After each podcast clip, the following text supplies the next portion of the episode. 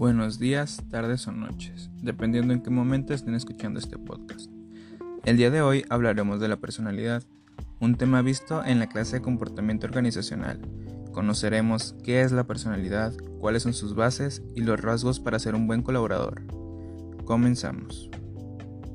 La personalidad no es algo que podamos comprar o adquirir de forma repentina, requiere un compromiso de quien la desarrolla la personalidad se relaciona a las características individuales, heredadas o aprendidas que cada ser humano tiene. En los últimos tiempos se ha visto que el equipo más importante que tiene una empresa u organización es el equipo de trabajadores. Las empresas cada vez dan mayor importancia en sus procesos de reclutamiento y selección de personal a las conductas y rasgos de personalidad, quienes les puedan aportar un plus añadido de un liderazgo es decir, a las competencias que tenga cada persona. Bueno, ahorita comentamos que la personalidad pues es algo que las empresas se han estado fijando en los últimos tiempos. Para al momento de contratar a un nuevo trabajador, un nuevo empleado, pues ver en qué les puede beneficiar a ellos, si les conviene o no. Pero ¿qué se dice sobre la personalidad? De acuerdo con Robbins y Hodge, la personalidad no se refiere a si estás feliz o sonriendo, o tal vez si eres una persona encantadora, dice que se refiere al concepto dinámico que describe el crecimiento y el desarrollo de todo el sistema psicológico de una persona. Eso es lo que dice ese autor, pero podemos ver que Silvach dice que la personalidad se puede definir como la estructura dinámica que tiene un individuo en particular y está compuesta de características psicológicas, conductuales, emocionales y sociales. Esto quiere decir que la personalidad es la suma de todas las formas en que el individuo reacciona ante otros e interactúa con ellos. Esto es lo que estos dos autores piensan sobre la personalidad. Pero además la personalidad tiene como base dos elementos principales. El primero de ellos es uno heredado y el otro es uno aprendido.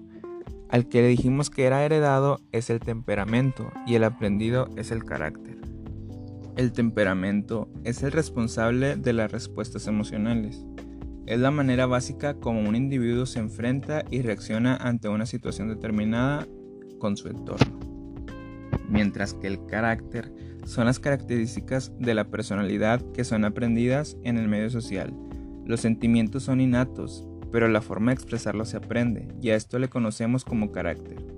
El carácter puede modificarse o amoldarse de acuerdo a las circunstancias que viva cada persona. El temperamento se adquiere de forma genética. Eso es innato, lo heredamos de nuestros padres. Ese es nuestro temperamento. Pero el carácter lo vamos moldeando conforme vamos creciendo, las situaciones que vamos pasando, el cómo reaccionamos ante ello, las influencias que tenemos tanto de amistades como de la familia, vamos, vamos tomando cada parte de ello y nosotros vamos formando nuestro carácter. Pero englobando todo esto de la personalidad, existen ciertos rasgos para la hora de nuestra vida laboral que se debe de prestar atención para nosotros poder ser un buen colaborador. El primero de ellos es saber escuchar a nuestros compañeros de la empresa. El segundo es ser positivo ante las cosas que suceden a nuestro alrededor, tanto dentro de la empresa como en nuestra vida misma. Otro y uno de los más importantes es ser responsable, aceptar nuestras funciones y asumir nuestros errores cuando cometemos alguno. Y el último de ellos, pero no el menos importante, es el compromiso. Esto para el desarrollo personal fuera de tu vida laboral, ya que tenemos que crecer personalmente y si lo logramos al mismo tiempo nos ayudará a crecer en nuestra vida laboral. Bueno, esto ha sido todo por hoy.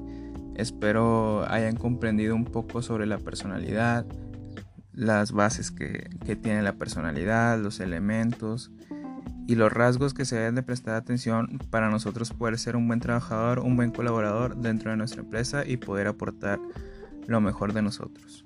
Gracias.